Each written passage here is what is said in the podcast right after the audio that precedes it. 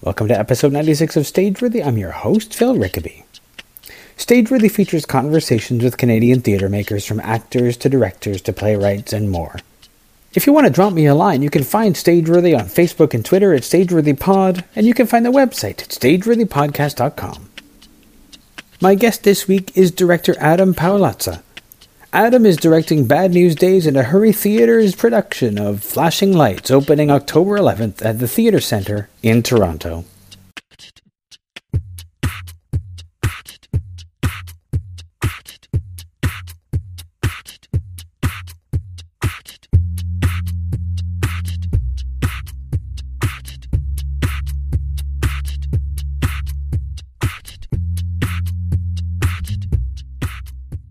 Me a little bit, Adam, about uh, Flashing Lights? Yeah, Flashing Lights is a new play, collective creation. Um, it started off as a collaboration between myself, Ravi Jain from Why Not Theatre, and Dan Watson from Ahuri Theatre. Uh, and it started off really exploring photography Okay. and how the the use of photography and the meaning photography had changed over time from its invention until kind of modern digital technology and how that had- affected us the way we you know uh, read images use images. And then uh, guillermo verdecchia came on board um, and it started to evolve. We developed it over a couple of years. And uh, it kind of be, we just realized it became more about the way that we interface with all kinds of technology and the way the internet uh, kind of changes our perception of what's real, how the virtual has sort of like bled into, you know, blurred the lines between reality and virtual reality. And we were started to read a lot of like Baudrillard about simulacrum, and Marshall McLuhan then became a big uh, figure in it. And and then we kind of came up with a story a story about a man who kind of inexplicably becomes famous uh, through an image that goes viral on the internet. Because we started to read a lot about kind of like how YouTube was sort of spawning these kind of strange celebrities. Yeah, yeah, yeah, yeah. And so then we, once we had a story, that became the focus, and then it became about the man and his family. And so he sort of becomes famous for kind of literally like 15 minutes or something like that. And after that point, kind of all all hell breaks loose, and kind of uh, every member of the family is sort of on some kind of track of becoming or transformation, and the fame kind of acts as a catalyst. And after that, all the different members of the family are sort of propelled further along their lines of transformation, and it's almost as if time speeds up a little bit, which was also a way for us to kind of, I guess, deal with the phenomenon of of that feeling of time speeding up, you know, because of technology and the kind of anxiety that produces, and how that uh, the speed of information and how our bodies have not necessarily quote unquote upgraded themselves to be able to keep up with that. Um, and then, and so now it's sort of sitting in this place where the mother is um, somebody who's working with a kind of a technology, a, a sort of this idea of uploading her consciousness or going beyond the body. Right. Uh, and the father kind of becomes obsolete in a sense of he's not able to like after the fame kind of comes and goes, he's not able to be in that fast-paced world anymore. So he's sort of uh, kind of stuck in the analog world, kind of. And the daughter is sort of searching for this other way, uh, this other way through the body of connecting more with other beings and not away from this idea that we use technology as a tool and, and it kind of supports our attitude of proprietaryship over you know the planet and things like that. So she's kind of interested in uh, finding something within herself, uh, another kind of consciousness that's based in a body that can relate to other bodies, and she's interested in the animal world and something a little bit more, not necessarily going backwards, but finding a kind of a sideways kind of line of flight that allows her to feel connected in a way that's not this kind of digital connection. Um, we started to get interested in this uh, idea that Marshall McLuhan had that um, digital technology is sort of like ones and zeros, uh, and there's a connectivity that comes with that. But there's something that humans have, and McLuhan kind of used it in the context of a metaphor. So the two terms in the metaphor don't connect in this kind of binary way, and there's sort of this precarious space in the middle that the human imagination can fill and allow us to connect to each other and be present in a more meaningful way. Um, so that, yeah, that's sort of a, a kind of a thematic backdrop. Yeah. As a as a collective creation, uh, you say you were working on it for two years. Yeah, sort of the way these things go is, you know, you get some funding to do research and development. You work for a couple of weeks. Uh, you kind of go away. you have to wait a year or two. And so we've done like four weeks here, two weeks there. The last time we worked was two weeks in last May. Before that, it was two weeks in September 2015. Uh, and now we've got like a four week period of kind of rehearsal proper. Yeah. And in between that time, uh, Guillermo, who's primarily a writer, he's also performing in the piece. Uh, he and I sort of fleshed out the story and based on scenes that we had already created collectively. Uh, and then he invented some new scenes based on kind of dramaturgical work that he and I did. And so it's a bit of a give and take between him bringing stuff in, us using that, transforming it, and then um, him writing new things, and then finding some things that's not based on text that kind of comes from writing in the space, as we call it. Were the the performers has always been the same group of performers? Uh, no, no. Um, it was, like I said, Ravi Jain was in the first version, and then he uh, just kind of got too busy. Uh, and the daughter and the mother are now played by Liz Peterson, plays the daughter, and Miranda Calderon plays the mom. And before it was Amy Nostbakken and Nora Sadava from Quote Unquote Collective, who are their show uh, Mouthpiece is kind of blown up, so Yeah. they also so didn't have time anymore. but they're still supporting us, you know, Yeah. in spirit. Um, so when you're getting actors together at the beginning of the the collective process, um, what is it that you tell them? What is your starting point with a group of people? Yeah, that's a good question. It, it really depends on the project. Um, for this one, once we invented the story, uh, we were able to kind of talk about the world of each character and their relationship to technology. And so we had done some improvisation, so we kind of had a basis of the family dynamic. And then in between that, kind of as prep work, I would just sort of talk to the actors about, you know, the history of their character, what they want, um, give them a couple references, you know, like the mom, one reference is like um, Steve Jobs or Elon Musk, she's kind of like a tech guru. Uh, for the daughter, we, you know, we would read like some theoretical readings by Donna Haraway or uh, Marshall McLuhan, Sherry Turkle, Jean Baudrillard, just different things that, so that they could take the kind of conceptual framework and then translate it into the, the life and intentions of the character. Sure. Yeah. Um, and uh, like I've done a couple of creative uh, or collective creations uh, in the past, and always you end up in a different spot than you thought you were going to end up in. What's been the most surprising thing about about this particular process for you? Um, uh, I, I totally empathize and uh, understand that. And, and actually, that's what I love about uh, the collective creation is that I feel like uh, I'm a big believer that words are not the only way that we convey meaning, or and I think theater is much more than that. And I think in Canada, a little bit, you know, for better or for worse, uh, it's really a playwright-driven kind of ecology. Yeah, it is. Yeah, and so I'm trying to like advocate for other, you know, more traditional ways of theater that are not text based. Um, I mean, there is a lot of text in the show, but we try to use text in a way as just another element in a kind of total theater experience.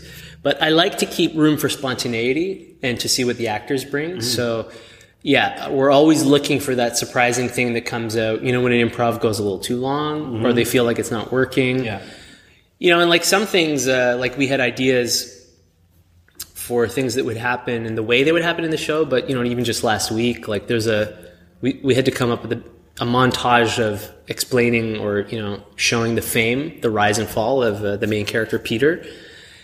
And we kind of hit a brick wall. It was near the end of the day. We just needed to find the end of it. And, and, you know, Dan Watson, who's playing Peter, was just sort of really kind of trying to make us laugh and kind of out of frustration just start improvising a scene and then we're like oh my god that's it that's so then sometimes yeah it's a great it, it- you find something that comes from the the necessity of being in the space and performing rather than you know something that you think of sitting at a computer or Yeah. you know, what have you Yeah.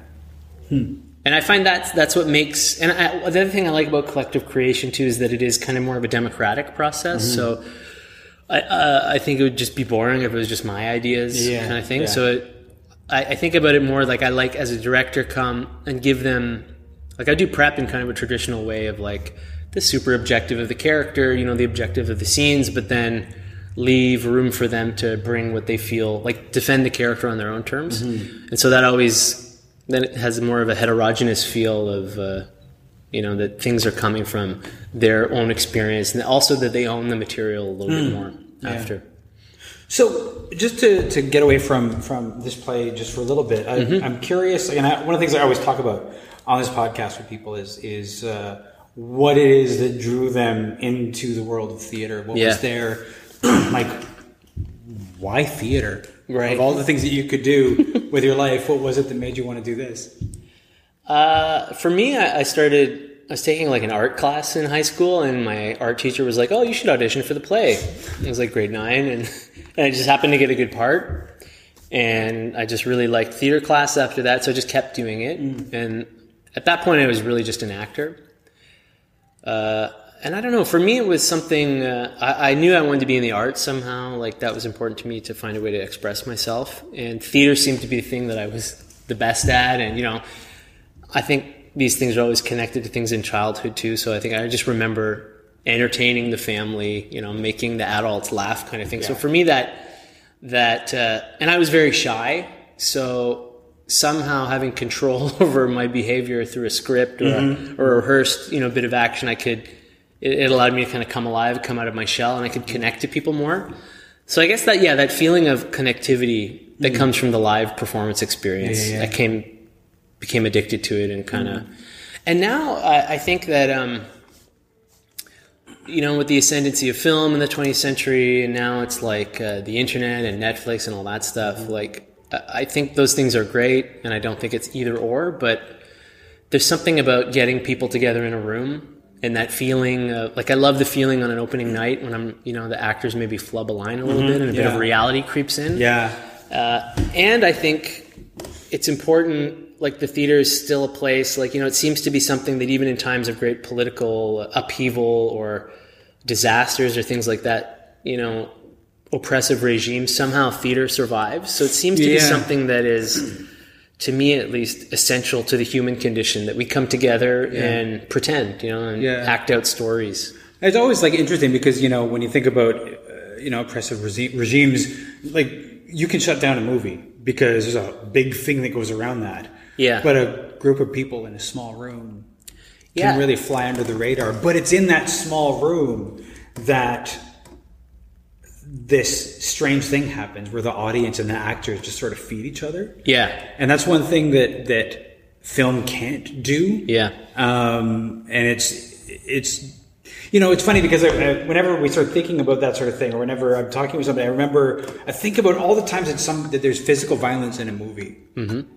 and we're so used to physical violence in a movie. It's nothing. You know, if somebody slaps somebody else, nobody ever reacts to it really. But if somebody slaps somebody in a theater, the audience always reacts. Yeah. Yeah. yeah. Always reacts because it, the actors are in that same in the room with you. Yeah, yeah, that element of danger, yeah. Yeah. and that you know you could say anything, Yeah. and it's a space to like really foment you know some kind of reaction Mm-hmm. to the audience. Yeah, and I think, uh, yeah, yeah, when when I had when a you thought, were, but it- you know, it's, yeah. When you were thinking about like when you were realizing the theater was something you were going to be doing, or or like that you really enjoyed it, um, uh, what was the point where you thought that this was going to be like you knew you wanted to be in the arts, but when did you come out to your parents as a theater person? I think they knew pretty early. We had it. We were just lucky, you know. It was like the late '90s. Mm-hmm. Uh, it was before Mike Harris. There was still a lot of money in the arts programs at school. Um, Mm-hmm. I and remember those days. Yeah, we were just fortunate that we had a really and two really dedicated drama teachers. So we were like Mm. doing collective creations. Like um, they were turning us on to lots of different directors and playwrights. So we, you know, took a play to Italy, performed Mm. on the street. So it was really by that point I was like, I think my parents knew it was kind of Yeah, yeah, yeah. kind of gradual, but probably by grade eleven or twelve, I was like, okay, I'm going to go to theater school, and this is what I want to do. Yeah. Did they ever try to talk you out of it? Um, not really. No? I, my dad, uh, my dad's a property manager, but when in his youth he was a, a singer in a band, in an R and B band. So I think, and I think he stopped because he had kids Mm-hmm, uh, and he had to you know have a stable job. So I think actually for him it was a way for his dream to to be a performer to kind of continue. Ah, So they've been supportive. You know, they've they've always been sort of okay, well, what are you going to fall back on? Yeah. In maybe in my twenties, and then as you know, time went on, and I am able to survive doing this. Now Yeah. they're just sort of like they don't mention money so much anymore, and they're just kind of supportive. Yeah. How did you handle that? What are you going to fall back on question? Because I think that's something that, that a lot of people get when they're in their twenties and starting out, and their parents might be a little concerned about about Yeah. what what is it that you said to them at the time when they were asking that question? I think I paid a little lip service to it, and I knew there was always a possibility of teaching, uh, and I still do do a lot of teaching. Uh, I think it, that's a great way to keep practicing your craft and also supplement your income.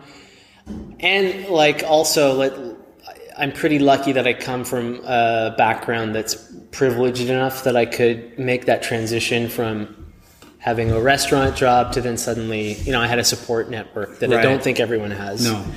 Um, but I think I was pretty adamant to them that I needed to go 100%. If I didn't go 100%, then I saw a lot of people that I had either gone to high school with or even theater school with kind of make that compromise. And so I didn't want to make a compromise. Yeah. I mean, now that I'm, you know, I'm like almost 40 now, it's a little bit, sometimes I'm like, ah, okay. I mean, it is going on this long. It would be nice to have a little bit more money Yeah. and, you know, be able to save up for a house or It- whatever. it's actually but- pretty rare to find people who are like I know I look at my theater school class from 93 how many people are still doing it and how many people lasted uh, 3 years 5 years before they just sort of started to think yeah. you know a larger apartment would be nice uh, Yeah, not yeah. having you know little things like that but um, I think that people who find a way to make it work find other ways Yeah. to have a little bit more to, Yeah, to settle into the life a bit. And I and again, I don't know if this is just I'm lucky because I come from a fairly privileged upbringing, but mm-hmm. I, I felt like I was like I was adamant that uh, it's what I absolutely had to do. Mm-hmm. So I think a bit of that single-mindedness allows you to kind of like put up with some of the harder times and, mm-hmm. and be a bit more resourceful to try and find other ways to you know to survive while Yeah. you're trying to make your art. Yeah. Other than, did you were you primarily a restaurant guy when you were starting out in your twenties, or were you did you find other? other yeah i was do? like pretty i didn't really want to like get too creative about it so i was like okay um, as soon as i moved to toronto after i graduated well i went to ryerson um, and then i went to a school in france called lecoq mm-hmm. it's like a yeah you've heard of it yeah. um, so it's just, it's just really a school. Something think of it as a mime school or a clown school or a movement school. It is all of those Yeah, things, yeah. but it's primarily a school about original creation. Right. So leaving that, I started a company right away. So I was always had a company, we, and we were always managed to work a little bit. But I was like, okay, no, I'm just going to get a restaurant job. Mm-hmm. And for a little while, I was a supply teacher because I spoke French after being in France. Uh, that was kind of torture. um, being a supply French teacher in Oshawa is not something that you want to Durham Region boy. yeah, yeah, yeah. So that, and, but I was lucky enough that I maybe it was like when I was 27, I, I could, I was getting enough work that I could stop the restaurant job, and so you know, there's leaner times and Yeah. like uh, more uh, thicker times, but since then I've been able to kind of, oh, there's always been something. So you went you went to Ryerson initially to theater Yeah. school. Did you audition for any other schools, or was it Ryerson for you initially? Like I auditioned for yeah, I auditioned for NTS, the National Theatre School. Didn't get in. Uh, U of T. I think I got into the Sheridan program. Uh, George Brown didn't get in, and Ryerson offered me a scholarship. Okay. But I like they had an audition too that I remember was create your own piece. oh So- shit! Really? Yeah, and I was always drawn to that, so that seemed like my people kind of thing.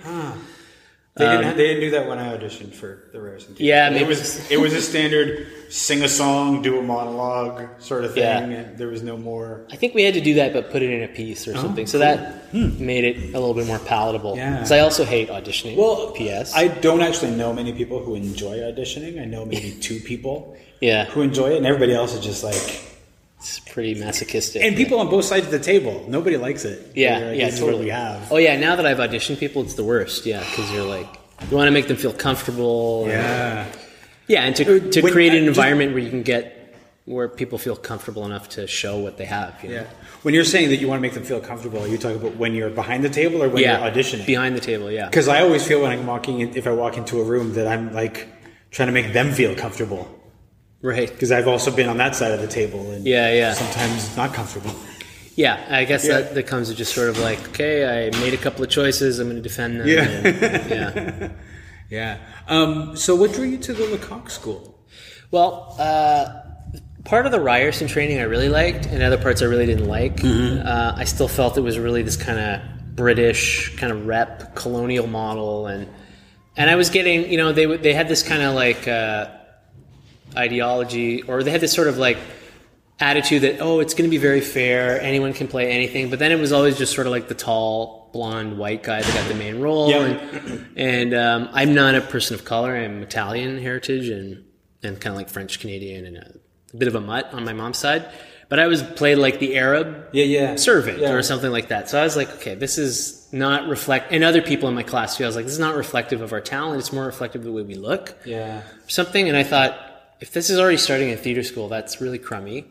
Um, but each year I had a teacher who had been at Lecoq. Hmm. So I had like a mime class in one year, a movement class in another year, and then we did like, then Perry Schneiderman took over the program in my third year, and he had done Lecoq, and he does mask work, mm-hmm. and he's like a great director and teacher in his own right. So I started to really love that training, and I wanted to study mask at that point. Mm-hmm. And I was looking at Italy, or and then I saw the Lecoq kind of prospectus, and I was like, oh well, France is like Italy, which was my naive self. But I was like, oh, not only do they do mask, they also do mime and movement and tragedy and clown and all this stuff. So, and as soon as I got there, I was like, this is exactly where I need to be.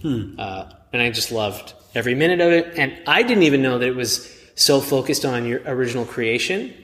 But at the school, every week you get a theme and you make a piece outside of school time. They call it autocours, which actually started during the student riots in 1968. Really? Yeah, the students were like, Lecoq was like, well, I I like to be collaborative, so what do you want to do? Do should we shut the school down in solidarity? And they were like, well, what if we, what if you let us kind of run the school for that portion of it, sort of thing. And so it came out of that, and the Lecoq was like, oh, we're on to something. So you're always sort of like put, you know, like trial by fire. And you really get used to creating, and you get used to being an actor who kind of creates on their feet.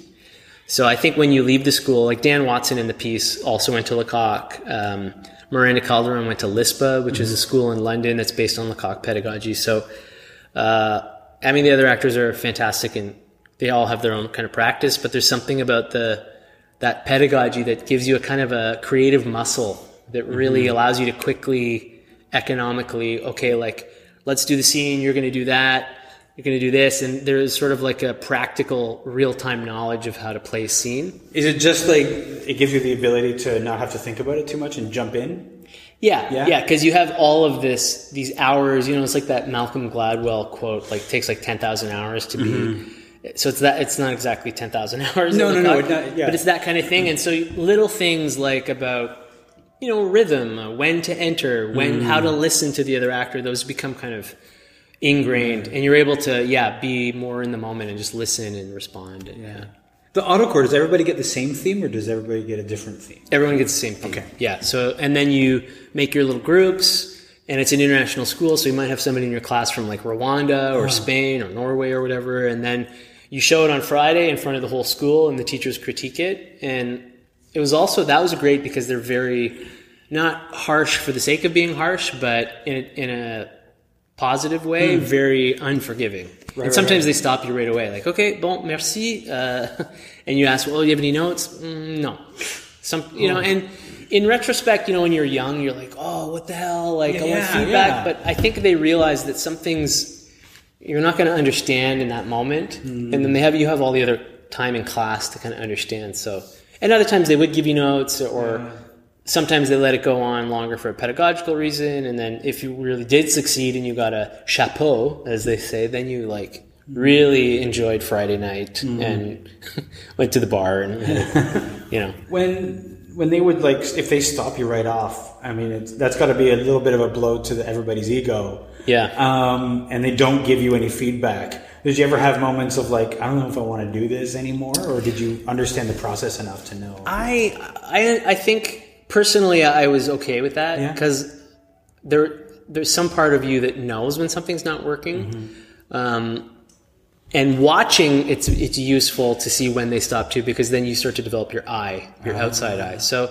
some people would complain or be upset because you know put all that work in Yeah. sometimes though I, if you had such a hard week and you weren't really jiving with the rest of the group if they did stop you. It was kind of a relief. Right, right, right. like okay i had a feeling about that so it could confirm your instincts or mm-hmm. or sometimes you think it's great and they stop you and you, you and you understand another you understand what you do you know sort of through the eyes of the beholder on the mm-hmm. outside. And that's a really valuable lesson for like a performer to know, is because a lot of times we don't we don't get that, totally that yeah. kind of insight because we're so inside.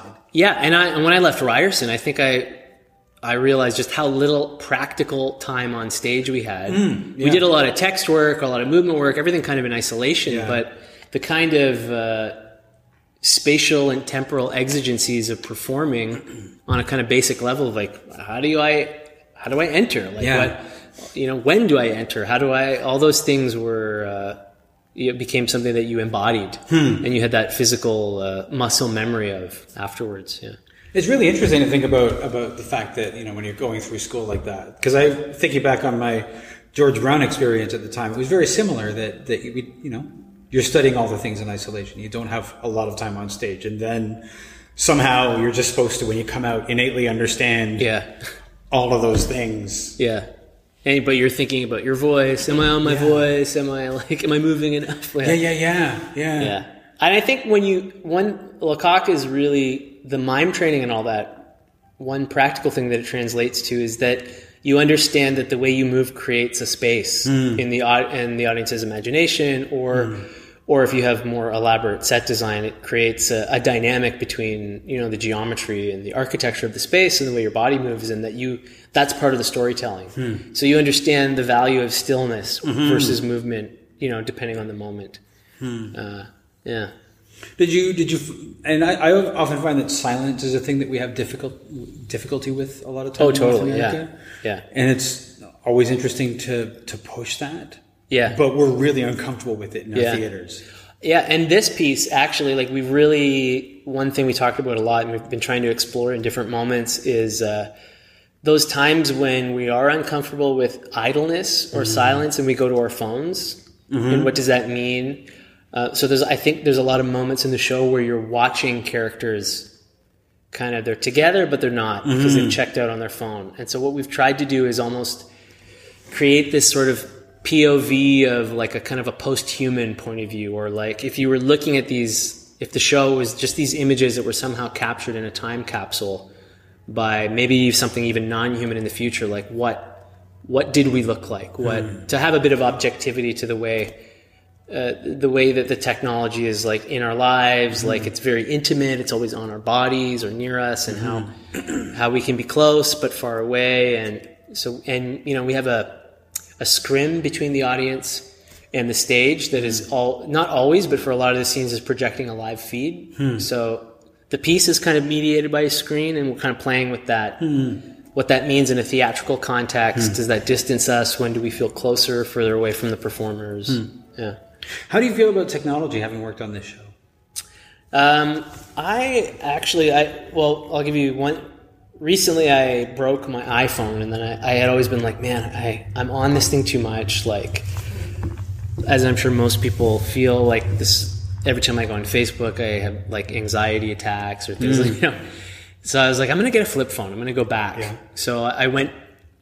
It's sort of yeah. So in, in a long story short, it's opened my eyes to my own kind of habits around it.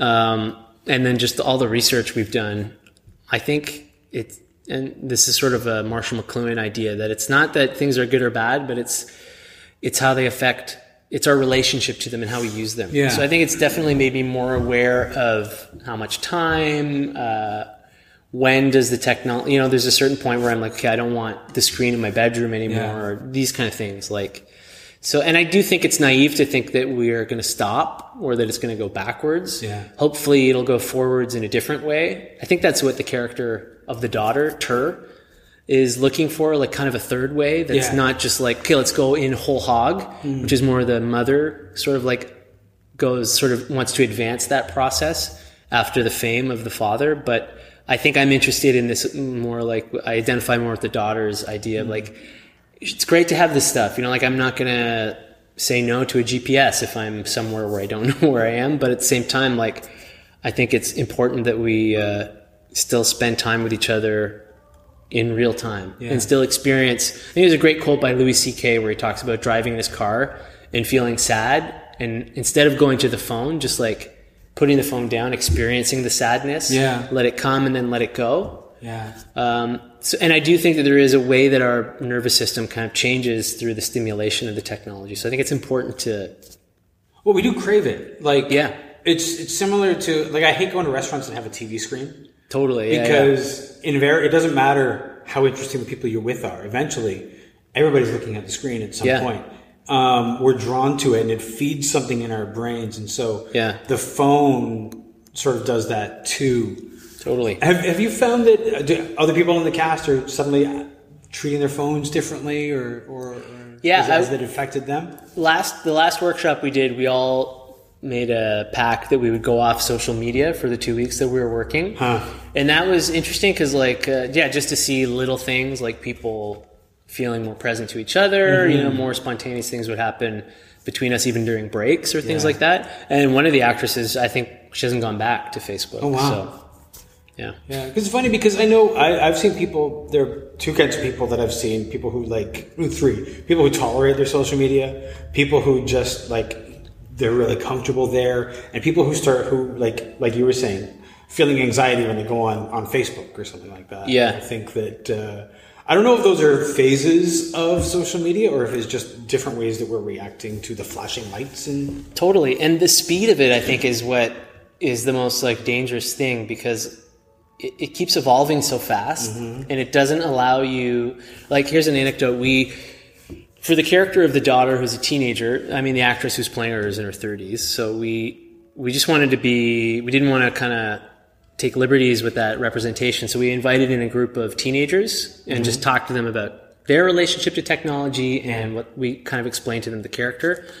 And they they were they had at, at once like an incredible wisdom about it that we mm-hmm. didn't expect. Hmm. But also the way that they interacted with it was like kind of blew our minds a little bit. Like they were all like oh yeah we all have three or four instagram accounts one is our spam account Yeah. and we were like what what's that mean they're like oh it's for our friends where it's less curated then we have like they were art students, so they were like, well, then we have our artist account, which is more curated." And I can't remember what the third one was, but it was another like highly curated one. Right, right, right. And they're like, "Oh yeah, Facebook's just for family and events. Uh, email, like, you know, hardly it's, at all." It's funny because uh, I remember talking to a couple of people. They were like, "Well, you know, you're looking for somebody that age. They're going to be on Facebook." And like, it's my mom saying that. I'm like, they're in there. Like, they've just turned 19. They're not on Facebook. yeah, they're on Snapchat. They're Snapchatting. Or, yeah. Inst- it's still Instagram, but it's Still, like, yeah. They're not on Facebook. If Yeah. they're on there, it's so they can talk to you. Exactly, yeah. know?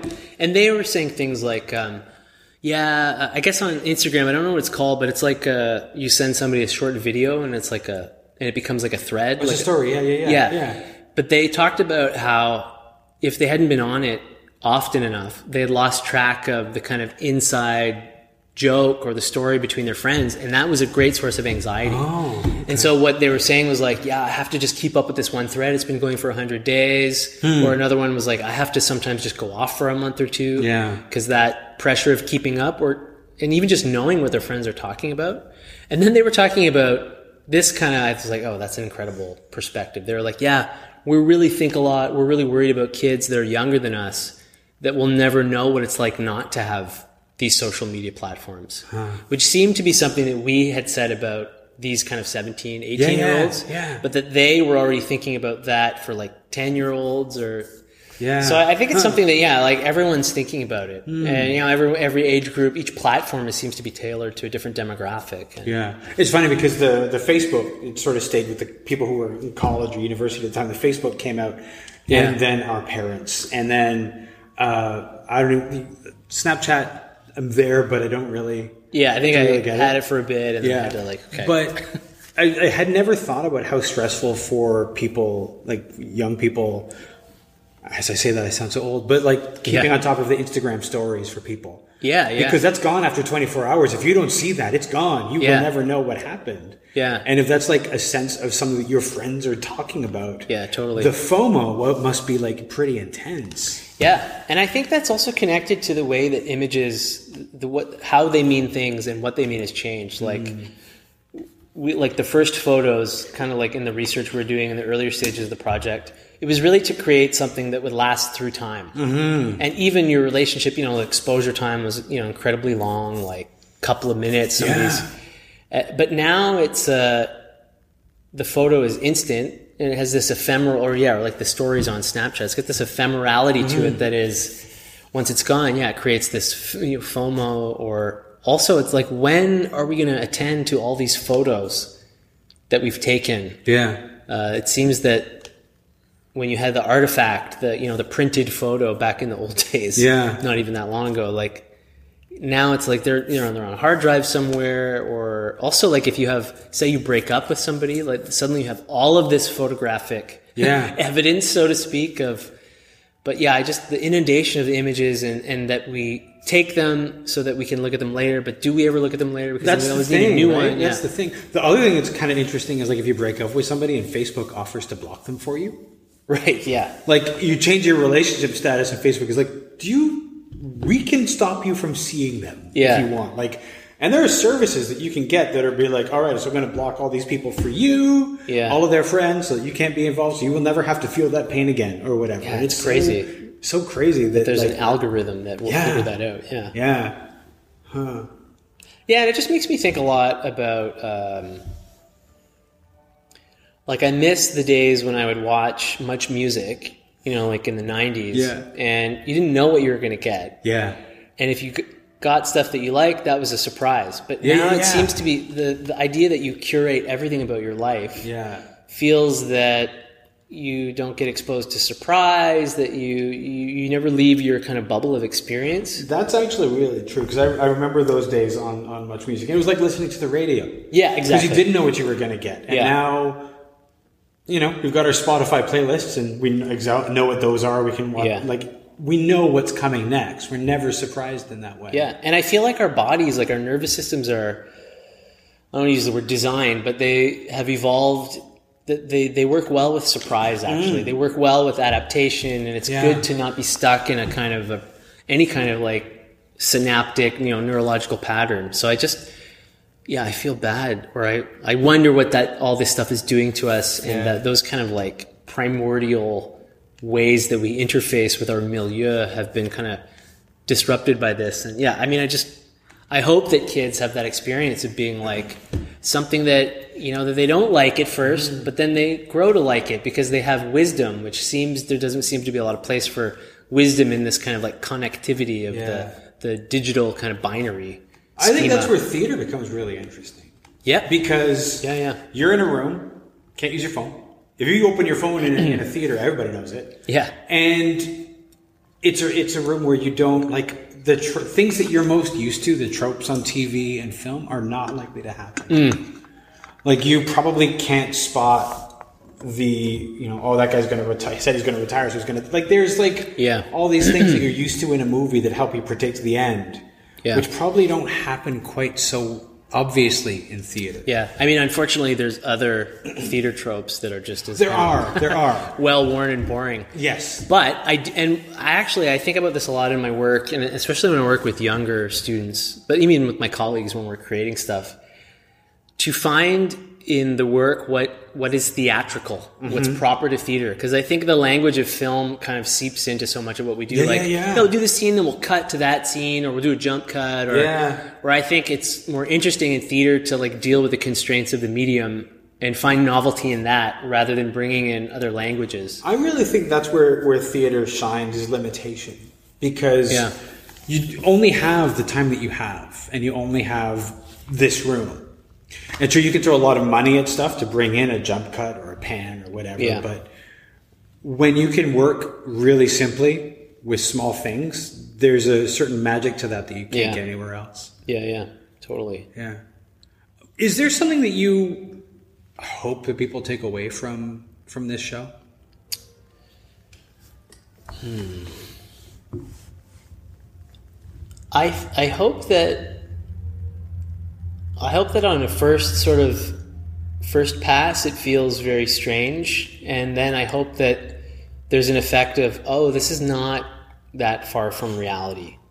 Uh, and what I'm hoping is that the kind of mirror that we're reflecting back on all of us, and we're trying to do it in a sort of non dogmatic way, not to say that this is good or bad, but this is what it is. Uh, uh, yeah, I mean, hopefully it's just creates a space where people feel like they have the agency to reflect, or they have maybe a bit more agency over their relationship to technology. Yeah. Um, and I know we were talking about how you've given up your, your, your smartphone and gone back to a flip Yeah. phone, but are you on social media? I am, yeah. I haven't. I I, re- I struggle with this all the time. like yeah. I'm still on Facebook and Instagram. Um, the excuse that I use is that well, I need to be on Facebook so I can publicize events, Yeah. and Instagram to publicize the show. But more and more, I even see artists that I like that are not on them anymore, Mm-hmm. and I still know when they're. So I, I don't know. I hope. I wonder if I could even go whole hog and just sort of not use any of them. You could do like a an experiment for a while. Yeah, and again, I think it's a thing of like they aren't bad in and of themselves. Yeah. However, though, the one thing that does really, I don't know if we've, I'm trying to get this into the show, but it just might not fit. But I'm the thing that worries me is the way that so much of our information and data is being collected by. yeah, yeah, yeah. So I feel like big data is the next big like villain or something like that. So I do worry that who owns these platforms because in the beginning the internet felt so democratic. Yeah, it did. Uh, and now, you know, with the net neutrality being threatened and the fact that Google is so powerful, Yeah. and now they, you know, I read an article, in, I can't remember if it was The Guardian or New York Times about how the Pentagon is talking to Google. So the sort of benign, neutral nature of the, the these companies, for me, is becoming more problematic. Well, they all know so much about us. Like, it's always like occasionally on Facebook, you see the, the meme where Facebook is going to start charging unless you share this message or whatever. Yeah. And I'm always like, Facebook is never going to charge because you're their product. Yeah. Everything you do tells them something that they sell. Yeah. They're funded by what you tell Yeah. them about yourself. this is an idea that McLuhan had too. That now, with the sort of electronic age, and I think he was really like about to say internet. Maybe I think he even coined World Wide Web. I'm not Yeah. sure, but I feel like um, we what he says that we have become the content. Yeah. which I think is like it's interesting in theater and some of the new trends where the audience is given a lot of agency, Yeah, yeah. and I think that's a healthy thing. But the way that it's kind of like almost silently crept into the way we use technology, sometimes I worry about that. Yeah. Especially with younger people who don't like I wasn't thinking about those things when I was younger. No. And just the idea that, you know, the your facial recognition information, all of the, the information about what you like and what you don't like, that you're not just putting that on it's not it's not benign Yeah, no, it's not. somebody's making a profit off that. So again, you know, we have to talk about capitalism. Yeah. We have to talk about who owns the means of representation, all these kind of things. So, Yeah. and again, I think, like you said, theater being live, there is a way to short circuit that. Mm-hmm. Whereas, you know, the the connection between audience and spectator, there is that empty space between us, but we fill that with our imagination rather than, you know, There's a lot of spaces in this city where there, that space between us is not that huge. Totally, yeah. And that's one of the things I really enjoy about the small space. Um, in terms of, of all that, you know, all that, inf- all that thinking about all that data, um, and as so that might not be something you can fit into the show. Um, do you feel liberated from that, giving up your phone, or, or I mean, obviously you still use the internet, so you're not completely off that. Yeah. but you're not giving you're not giving them quite as much information about where you go. Yeah, I do. I do feel a bit. I feel like uh, you know, like on break during rehearsal or something. If I don't have my computer with me, uh, not having that access, I'm. I, uh, I try to cultivate time where I just do nothing, uh, and and even tr- retrain my mind that that's okay, that that's actually valuable, that boredom is something where creativity it, it creates a space for creativity rather Yeah. than constantly trying to like placate some kind of like uh, you know desire really. Yeah. and i think that's a nefarious thing too that you know so much content is sexual on the Yeah. obviously but that it that, that it's connection to our desire in a very uh, easy way we slip into it and then suddenly you know they have access to like you know like i'm sure if somebody showed you your internet history it would be terrifying Yeah, right? Like, yeah. what kind of a story would that tell Yeah. and that things become documented and i think that changes our relationship to our actions. It's interesting what you're saying about about boredom. I spent like a, it's always almost been a recent rediscovery for me about the importance of boredom. Yeah. I was spending so much time with video game or Netflix or or, Mm-hmm. or social media or something that I was like, why aren't I writing anymore? And I was like, oh, my brain doesn't have time Yeah. to imagine things. Yeah, totally.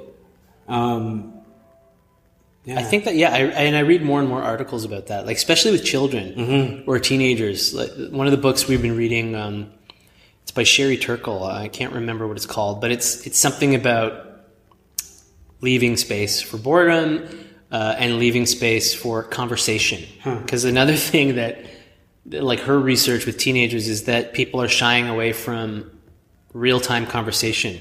Because it produces too much anxiety. Yeah. You can't curate what you say. You might get a response that you have to deal with right away. Like, and though, like, to me, I'm like, oh, obviously, but it also so sad and kind of blows my mind that that's people are breaking up with each other through text messages Yeah. or talking to each other through text messages. So it's like this thing where she talks about it. It brings us close together in one way, but takes us further apart No, on the it's same. Yeah. same gesture. Hmm. Well, this this has been a, a really good conversation. We're pretty much out of time, but thank you so much for, for Thank talking you. to me today. Yeah, it's a pleasure.